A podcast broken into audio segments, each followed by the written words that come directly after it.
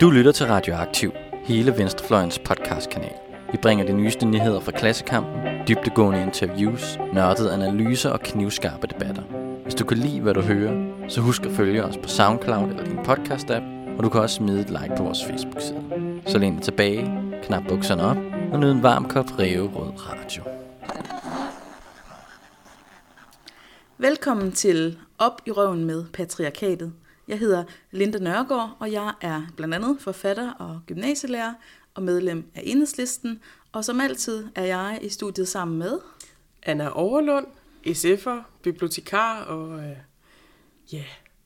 hvad laver jeg ellers? Jeg strikker sokker. Du strikker sokker. Og i dag har vi valgt, at det skal handle om makeup, sminke, skønhedsprodukter, alt sådan noget.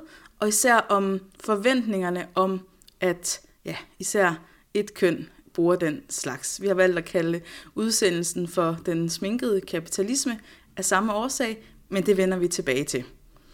Jeg vil godt starte med at sige, at vi jo selvfølgelig ikke har make-up på i dag. Det giver sig selv. Når man skal lave sådan en udsendelse her, så vil det virkelig være fjollet at sidde med make-up på. Synes du ikke det?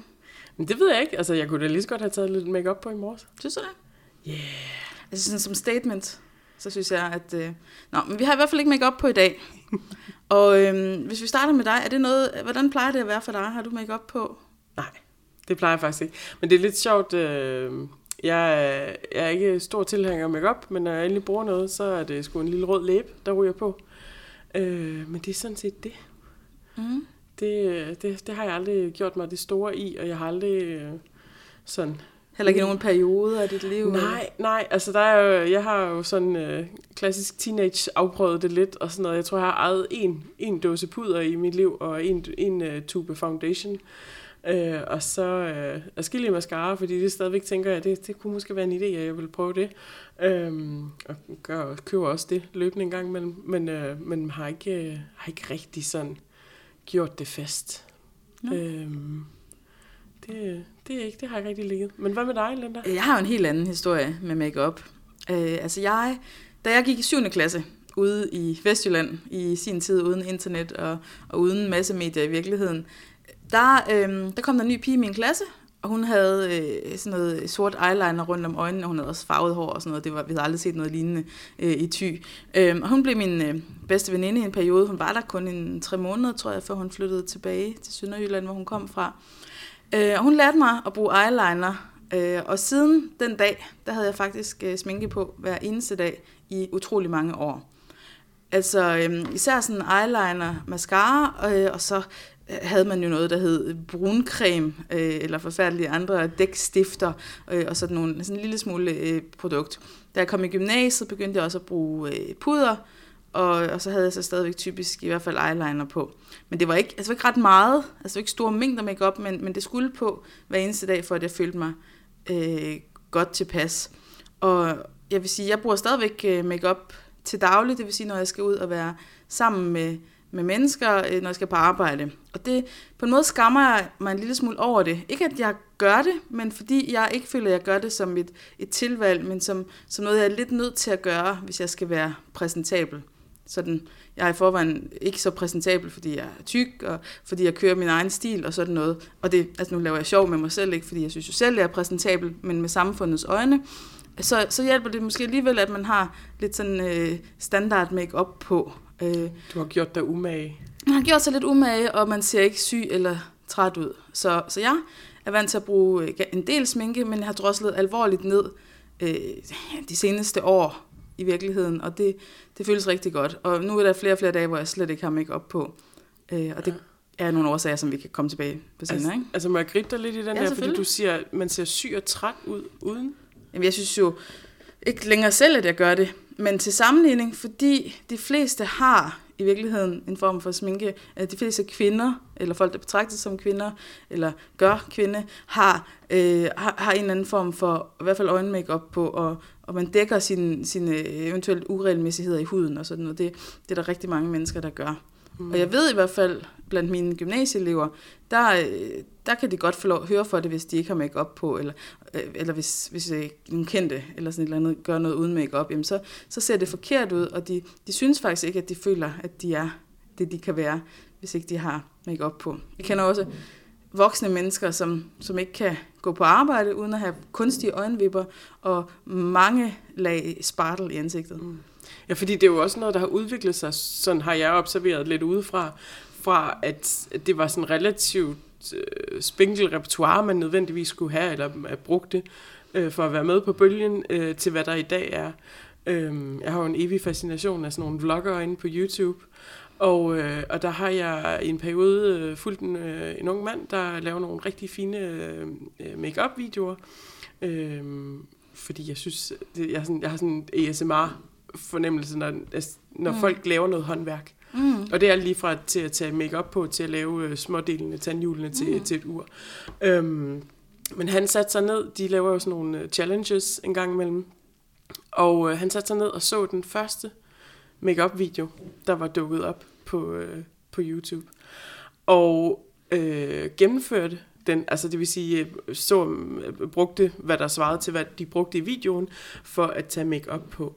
Og det, der var hans konklusion, udover at der var en masse oh my god, og they didn't kommentarer, det var, at det er jo meget enklere og meget mere begrænset mængde make-up eller sminke, man tager på, end hvad han bruger i sine musikvideoer, YouTube-videoer. Altså det er jo, han har jo gang i highlighters og contours og hvad de nu ellers kalder det. Altså det der med, at man fremhæver forskellige dele af ansigtet og forskellige dele af ens hud, så den sådan ligesom imiterer et godt lys eller noget i den retning, ikke? Altså, at man, altså det bliver en hel maske, man tager på nærmest, ikke? Jo. Altså, det er også helt klart mit indtryk, at der er sket noget inden for de senere år. Jeg ved ikke, om jeg skal sige 5 eller 10 eller 15 eller 20 år, men tilbage da jeg gik i gymnasiet for eksempel, eller yngre end det og ældre end det, der har det føltes som et reelt tilvalg. Men nu virker det meget, som om der er et sådan generelt pres. Der er tydeligvis kommet en masse flere produkter på markedet, som kapitalismen kan tjene penge på, og som derfor selvfølgelig kommer til at fylde noget. Og så er det netop også sådan nogle videoer der, som du siger, det handler om et håndværk, og man kan netop være dygtig til det, og være en dygtig sminkør til en film eller teaterstykke eller sådan noget. Det er jo vildt, at man kan gøre sådan noget. Det kan være meget fint og spændende. Problemet er, når det på en eller anden måde glider ind og bliver et dagligt krav til teenager og voksne i hele verden. Det er jo også, altså de der YouTube-videoer er jo også en del af en kæmpe industri derinde, ikke? Ja. Altså der er jo, det man også kan se, det er adskillige af dem, der laver de YouTube-videoer, de influencers har nogle produkter, præcis, ikke? De producerer selv deres egne produkter. Nå, ja. Nogle gange i samarbejde med nogle firmaer. Der er også nogle af dem, der har sådan sprunget ud i den som entreprenør selv, og tjener røv mange penge på dels at lave produktet, som så skal ligge derhjemme på toiletbordet, men også at instruere og influere i, hvilken retning at man bruger produkterne, altså hvor mange produkter man bruger. Og det tror jeg, altså det er sådan, du kan jo meget mere med en 3-minutters video, end du kan med 50 ord i Vi Ungebladet, ikke? Jo. Så det har noget med medier, noget med produkter, og noget selvfølgelig med tendenser at gøre. Jeg tror også, det har noget med mindreværd at gøre. Altså med de sociale medier er unge menneskers mindreværd eksploderet, fordi de har så meget mere at sammenligne sig med. Ja, der har altid været plakater, der har altid været stjerner, og der har også altid været en del sminke, i hvert fald så længe der har været Hollywood og moderne populærkultur. Men slet ikke i den grad, hvor det sådan var et krav til den enkelte. Og det er det, der på en eller anden måde er glædet ind over de senere år, hvor jeg hører voksne mennesker indrømme ærligt, at de har det dårligt med sig selv, hvis ikke de tager mange lag af den rigtige slags alt muligt på. Altså, jeg ved ikke engang, hvad det hedder det hele. Nej. Men det er også et skabt billede, ikke? Altså, jeg har jo for 1,5 år siden været med i Aftenshowet, det snakkede vi om i et af vores første programmer, men det at komme ind i Aftenshowet, det involverer jo også, at du kommer forbi. Jeg har også været i Aftenshowet. Ja, blev du også spraymalet med foundation? Ja, jeg var i hvert fald penslet og pudret. Ja. Og det var jo, altså, og jeg var jo bare på, jeg går ikke med makeup til daglig, så det ville være sært, hvis jeg smed alle mulige krydderen på mig. Så hun spraymalede, altså hvis I kender de der fra bageshowet, de der, de bruger til at spraymale maden. Sådan en brugte hun med foundation, og så lige lidt puder, og så lige lidt. Jeg har det mindre, men ved du hvorfor jeg har det mindre svært ved det der? Ja. fordi det gør de også ved mænd. Ja. Og alle køn i det hele taget. Ja. Altså, så længe, altså, så jeg synes det her krav om make-up til kvinder især er ekstra problematisk. Hvis nu der var samme krav til alle køn, at vi skulle gøre på en bestemt måde, så kunne man også meget bedre gøre oprør imod det. Mm. Tror jeg.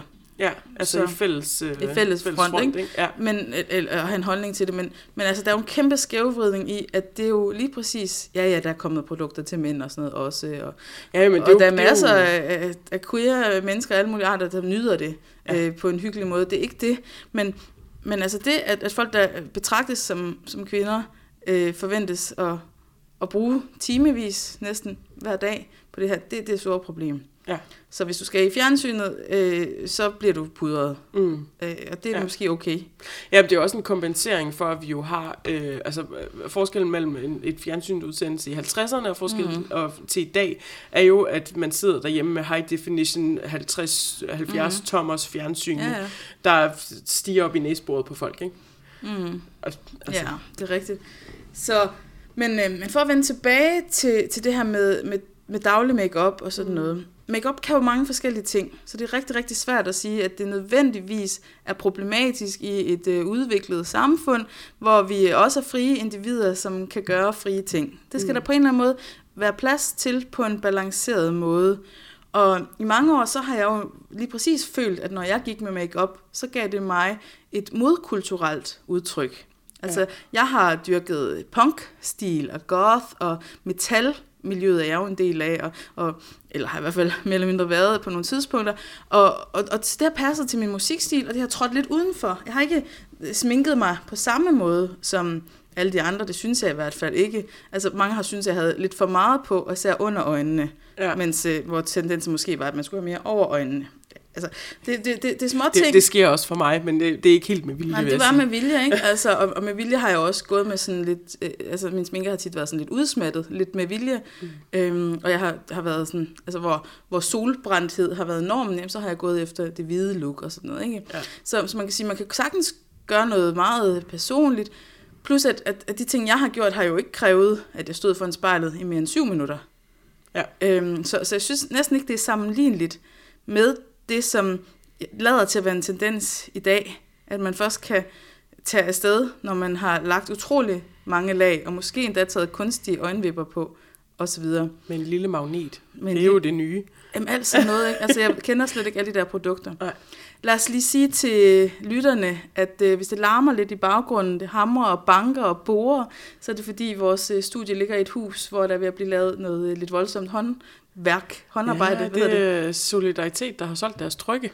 Ja, så men under alle omstændigheder, hvis der er en lille smule larm i baggrunden, så må vi bære over med det lige i dag. Vi ved det godt, vi har bare besluttet os for ikke at gøre det til et problem. Ja. Tilbage til make-up. Altså, du talte om YouTube og sådan noget, der sker jo en hel masse ting. Og jeg føler, at altså, jeg har meget kontakt med unge mennesker, og det er mit indtryk, at rigtig mange af dem sidder og bruger meget tid på at se de der videoer. Og de ser det ikke som... Lidt som du beskriver, som sådan, nej, det er spændende at se hvad de kan. De ser det som et krav. De ser det, det er det her, vi skal. Vi skal se ud, som om vi har et Instagram-filter på, hver eneste gang, vi bevæger os ud. Og problemet er jo, at mennesker er enormt påvirkelige over for forventninger. Det er derfor, du og jeg også snakker så meget om repræsentation og signalværdi og alt sådan noget, fordi unge mennesker især, men mennesker generelt er ekstremt modtagelige over for forventningspres. Vi ved godt, hvad der forventes af os. Og vi kan næsten kun gå imod sådan nogle forventninger, hvis vi har en meget stærk tilskyndelse til at lade være, eller hvis det bliver et decideret oprør. Ja, eller hvis der bliver stillet spørgsmålstegn ved det, ikke? Jo, og så hvis vi får nogle andre signaler selvfølgelig, ikke? Ja, lige præcis. Det tror jeg, altså nu er det jo også fordi, at jeg sådan, du ved, ikke er 15 år gammel, at jeg har en ironisk distance til de der ting. Og det er kun fordi, jeg ikke er 15 år gammel, at jeg siger... Nu gider jeg snart ikke gå med make-up mere. Ja. Nu har det haft sin tid, ikke? Ja. Men jeg synes, vi snakkede lidt om sådan en lille video, som DR3 har lavet. Ja, og den er rigtig god til netop at sætte... Som jeg faktisk synes forklarer meget godt, hvad det er, der sker. Skal vi prøve lige at sætte den på? Ja, jeg er ret glad for den, fordi den netop sætter en finger på det der med at se ting udefra. Ja, og på en sådan meget stille og rolig moderne måde, ikke? Ja, lige præcis. Skal vi lige se, om vi kan få lidt lyd med her. Det er sådan et, hvad hedder det, jeg tror det er parodi på det, der hedder Løvens Hule, som er noget med nogle iværksættere, der hører om nogle nye spændende tiltag, ikke? Hej løver. Synes I ikke også, at kvinder de godt kunne være lidt pænere?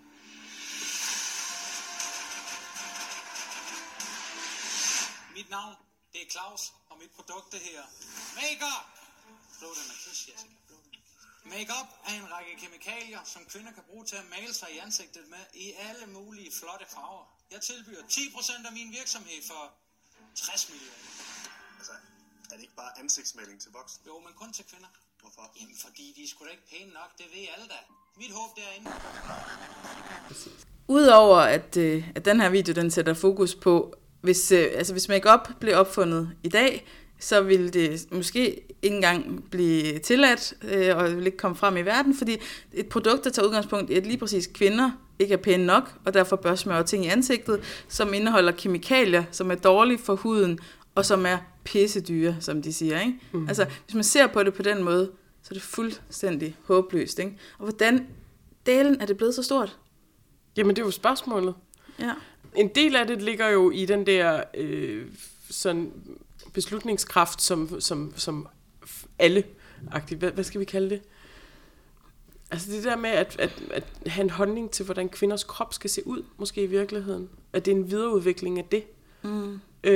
Seksualisering, undertrykkelsen i at... Det er jo altså hele patriarkatet, ikke? Yeah. Altså kvinder... og jeg tror, at det kommer af... Dengang man har konstateret, at der var nogle mennesker, der kunne føde børn, og nogle, der ikke kunne, jamen så var der nogen, der måtte føde børnene, og det gjorde dem i hvert fald i nogle perioder svage og udsatte, og så tror jeg faktisk, at hele patriarkatet er bygget på det. Mm. Men det er også sådan udgangspunktet i, at man skal, altså der er sådan noget tillokning, ikke? Altså du skal have lokkende øjenvipper, du skal være svag. Svag, ja. Samme problem som med stiletterne, som vi har været omkring, virkelig. Ikke? Altså...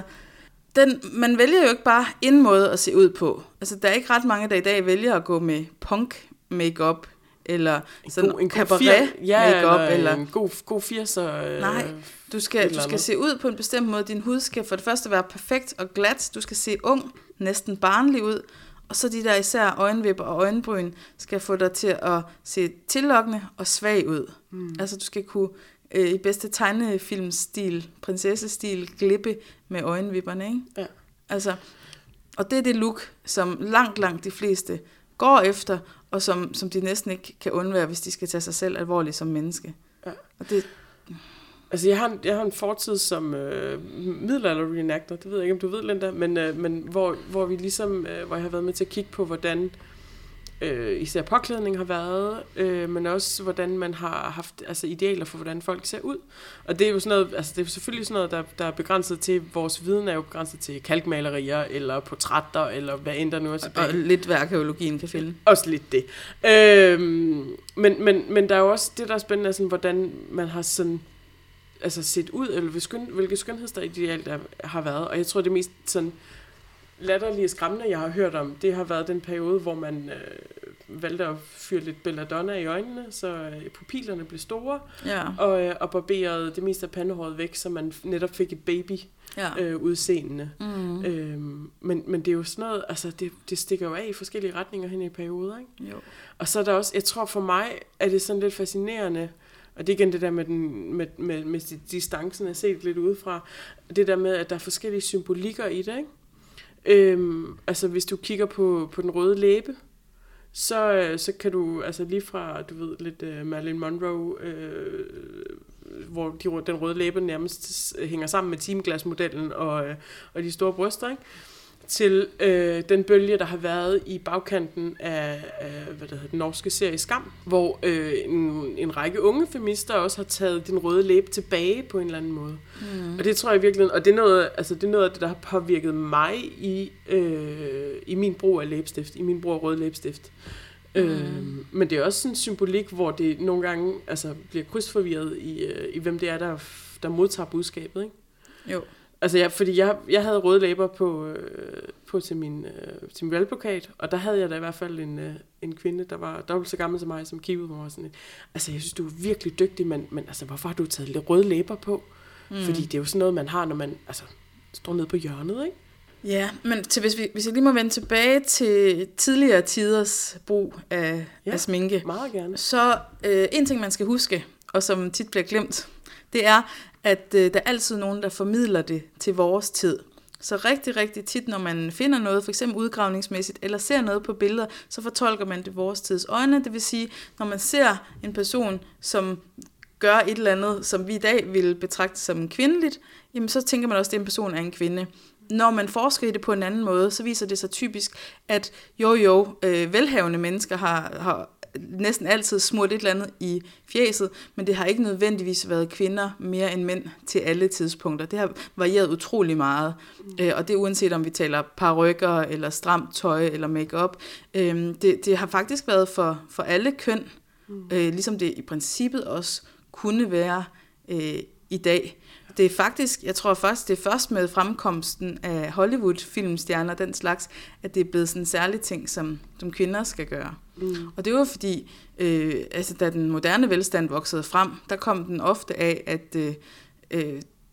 at en løn, som manden så kunne tjene, var nok til hele familien, og kvinden måtte så have nogle andre arbejdsopgaver, udover at tage sig af børnene af huset, så måtte hun selvfølgelig også holde sig pæn, for det var manden, der tjente pengene.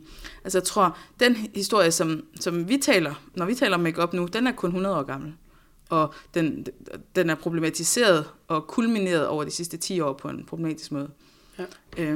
Der sker jo mange ting hele tiden, men når vi taler tilbage til Romeriet, som er et af mine områder, ikke fagligt, og også middelalderen og sådan noget, jamen så selvfølgelig har der været forskellige forventninger til mænd og kvinder, men vi gør det ofte til mere, end det har været arkæologisk set. Ligesom når de finder et skelet, hvis der findes smykker i graven, så antager de, at det er et kvindeskelet. Reelt kan de ikke se det. De kalder det bare et kvindeskelet, fordi der har været smykker, og på den måde bliver formidlingen en selvforstærkende effekt. Mm. Samme tror jeg med make-up. Altså, man ser jo mænd, der har været sminket, og altså, alle mulige forskellige mennesker har brugt ting. Ikke? Ja. Og i dag har vi også forskellige eksempler på folk, som netop ikke gør mand eller kvinde på nogen traditionel måde, som gør i make-up. Så det kan være festligt og personligt. Så. Men det er også bare stadigvæk noget, vi ender med at sætte hinanden i kasser for, ikke? Altså det er derfor, jeg snakker om symbolik, og om, at vi har forskellige måder at læse den symbolik på, ikke? Det er jo også, altså nu snakkede jeg om det som et håndværk, ikke? Altså det er også en forventning, man har. Det er også, at selvom jeg ikke går med makeup, jamen så vil jeg også, folk vil have en forventning til mig, om at jeg har et forhold til det. Mm. Ja. Altså det er jo virkelig, og det er virkelig det, der er lidt spændende med vores startudgangspunkt, som er, men går du med make-up lige nu? Går jeg med make-up lige nu? Gør jeg det til dagligt, eller gør jeg det ikke til dagligt? Fordi det er jo ikke et spørgsmål, at du vil bede en person, der identificerer sig som mand, svare på. Nej. Og det er jo også, det jeg havde glæden af at læse, sådan en lidt ærlig fortælling fra en mand, der fortalte om, at det at gå ud og købe make-up, han var daglig bruger af make-up, og når han dukket op i Matas, jamen så blev han mansplainet, eller hvad vi skulle sige, womansplainet, tror jeg han kaldte det, fordi at den person, der stod bag disken, gjorde sine antagelser om, hvad hans vidensniveau var. Helt klart, det er jo en anden irriterende ting ved det, ikke? Jamen det er også, det er sådan, det er fint, at de har et serviceniveau, der gør, at de vejleder deres kunder, men det er også sådan noget, der, når man så kommer med et andet udgangspunkt, og sådan prøver lidt at antyde det, eller andet, at de så bare kører videre i, du er uvidende på det her område, som også kan være, for ham har det jo været, muligvis været et personligt valg, fordi han netop ville blive konfronteret med det i det daglige. Jo, at tage make-up og på. Det har så været det, som jeg nok vil kalde modkulturelt. Ja. Og nogle gange kan det stå som et stærkt modkulturelt udtryk, at man som en, der ikke opfattes som kvinde, eller identificerer som kvinde, eller er kvinde, bruger make-up på den ene eller anden måde. Ikke? Mm. Men det vil typisk heller ikke være det samme standardudtryk med mange lag, og falske øjenvipper, det vil typisk være netop lidt eyeliner, lidt eller min gymnasium-makeup. Ja. Og det, jeg synes, det er mærkeligt, når det bliver et krav, og når man føler sig dårligt tilpas, hvis man ikke har det. Men det kan jo være et fint udtryk. Altså, hvis det nu var, nu er vi klædt på til fest, men det er også okay ikke at have det på. Hvis verden så det sådan, så var det jo ikke et problem, synes jeg. Ja. Og det handler også om det her med, at vi hele tiden er et vare, vi er hele tiden et produkt, vi skal lokke nogen. Enten så skal vi lokke en potentiel partner, eller også så skal vi lokke en arbejdsgiver til at give os arbejde, eller vi skal lokke folk til at behandle os pænt. Fordi man bliver jo behandlet mindre pænt, jo mere man falder udenfor. Det er det hårde faktum, som står smerteligt klart mere og mere, som årene går. Jo mere man kan se på folk, at de ikke lever op til, eller prøver at leve op til en norm, desto dårligere bliver man behandlet. For eksempel af servicepersonale, men det kunne også være andre mennesker på gaden, i offentlig transport, på en arbejdsplads. Ja. Og det, synes jeg, er så helt utroligt problematisk, at alt kampgejst i mig simpelthen bliver vakt. En anden kampgejst, der bliver vagt, det er så også den her klimamæssige del af det. Mm. At make-up-produkter er typisk ret skadelige for den enkelte krop, der bærer dem, men også for miljøet og for altså emballagen og sådan noget er klimaproblematisk. Hvis man tænker på, hvor meget bare et enkelt menneske bruger af make-up emballage på et år og hælder ud af kemikalier, det er altså ikke små ting. Så det er faktisk en anden ting, jeg er blevet meget opmærksom på. Man kan få bedre produkter, ja. Men du kan ikke få bedre produkter, som ligger lag på lag på lag. Jamen, det er sådan lidt, du ved, naturlig slik arbejderbaret, ikke? Altså jo. Det er det der med, det er stadigvæk et produkt, som udfylder en. Men også, at hvis du er et ungt menneske i dag, som ikke aktivt har fravalgt det, og derfor er meget mærkeligt, så bruger du mange penge, mange produkter. Ja. Altså. Ja, fordi rækkevidden og bredden i det tilbud, der er, er så vidt, ikke? Og så bliver jeg sur over tidsforbruget. Ja. Altså, hvis man er kvinde, der ikke aktivt sætter kløerne i og gør modstand, så kommer man til at have et større tidsforbrug på badeværelset, end hvis man ikke betragtes som kvinde, eller forventes at gøre kvinde. Og det, jeg synes simpelthen, altså hvis man forestiller sig, at et menneske bruger en halv eller en hel time, måske mere, hver eneste dag, mere på sit udseende, så er det da klart, at man udretter mindre på nogle andre fronter, når man står og bruger så lang tid på det. Selvfølgelig er der også alle mulige andre køn, som bruger tid på hår og så videre, men altså hvis man er en af dem, som på grund af forventningskrav, eventuelt tilvalg, bruger så lang tid, så går det simpelthen tid fra noget andet. Ja. Og det er selvfølgelig kun et problem i det omfang, det ikke er frivilligt, men jeg tror simpelthen ikke på, at valget om at sminke sig så vildt foretages, det jeg vil kalde frivilligt. Det kommer af et forventningspres, at man ikke overvejer normerne, og pludselig så står man der og er pålagt at bruge så meget tid på det. Man kan ikke komme nogen steder, men det er en meget høj grad af ufrihed, som det faktisk pålægger de her mennesker, som skal spartle adskillige lag i ansigtet hver dag, bruge enormt meget tid på det, hele tiden gå i bad, osv. osv. Jeg er en stor fan af personlig hygiejne, men når forventningerne til forskellige køn er forskellige, så bliver jeg virkelig sur. Ja. Men hvad kan vi ved det, Linda? Altså, jamen, fordi vi har jo i nogle af vores udsendelser sådan bevæget os mellem, men kan vi lovgive om det her? Kan vi ændre kulturen? Og hvordan gør vi det, hvis vi skal det? Lovgivningsmæssigt? Nej, altså man kan måske ikke gøre så meget, men jeg synes godt, man kan gøre. Altså man gør jo meget for at forbyde enkelte kemikalier for det første.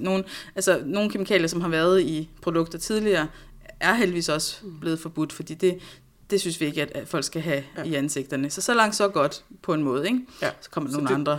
Ja, men så det er noget med at holde så ved det kan man jo godt, ikke? Men ellers så er jeg jo stor fan af at kæfte op om ting. Jo mere man taler om det, jo mere ser folk, at der er andre muligheder. Ja. Og så måske gå foran selv. Altså ligesom, jeg synes, jeg er begyndt at gøre lidt. Jeg ved godt, jeg ikke bliver noget udseendemæssigt ikon. Men det signal, jeg sender ved, at jeg er det lidt ligeglad. Hvorfor skulle jeg gøre sådan nogle ting der? Det tror jeg betyder noget. Ja. Og i talesættelse af det skal man ikke undervurdere. Men også måske at råbe op om den klimamæssige, den tidsforbrugsmæssige side af det. Og se om folk der ikke får øjnene op for, at man kan være menneske uden at omgive sig med så mange produkter, bruge så mange penge og så meget tid på udseende. I det hele taget, hvis vi kunne få et samfund, hvor fokus ikke var på udseendet, så ville meget godt nok være vundet, ikke? Jo. Altså det er næsten en revolution i sig selv. Ja, det vil give plads, ikke? Det vil give plads til holdninger, det vil give plads til, at vi diskuterer nogle andre ting, Og det vil måske også, altså det er jo en af de rare ting, det vil måske sådan hjælpe lidt med de der kampe, vi har mod seksualisering af kroppen, og altså de ting, som udsætter folk, som også skaber udsatte situationer. For vi har kun lige berørt det her emne, vi har kun lige skrabet toppen af isbjerget, som ikke er et fast dansk udtryk. Altså, det har berøring med så mange forskellige problemstillinger. Så altså, jeg kan kun sige, lad os da holde op. Lad os lade være med det. Hvad skal det til for? Mm. Altså, og hvis vi endelig skal, så gør det lidt. Så skal det virkelig være et aktivt tilvalg, ikke? Ja. Altså, jamen, jeg tror i virkeligheden, jeg gider ikke mere. Problemet er jo ikke det personlige udtryk. Problemet er, at presset... At det er upersonligt udtryk. Ja. Presset om et bestemt og upersonligt, svagt, lokkende udtryk hos dem, der betragtes som kvinder. Ja, altså, præcis. Ja. Så grundlæggende set, så er vi tilbage til den gode gamle konklusion. Ja. Op i røven med patriarkatet. Op i røven med patriarkatet og kapitalismen, fordi det er faktisk to sider af samme sag. Ja.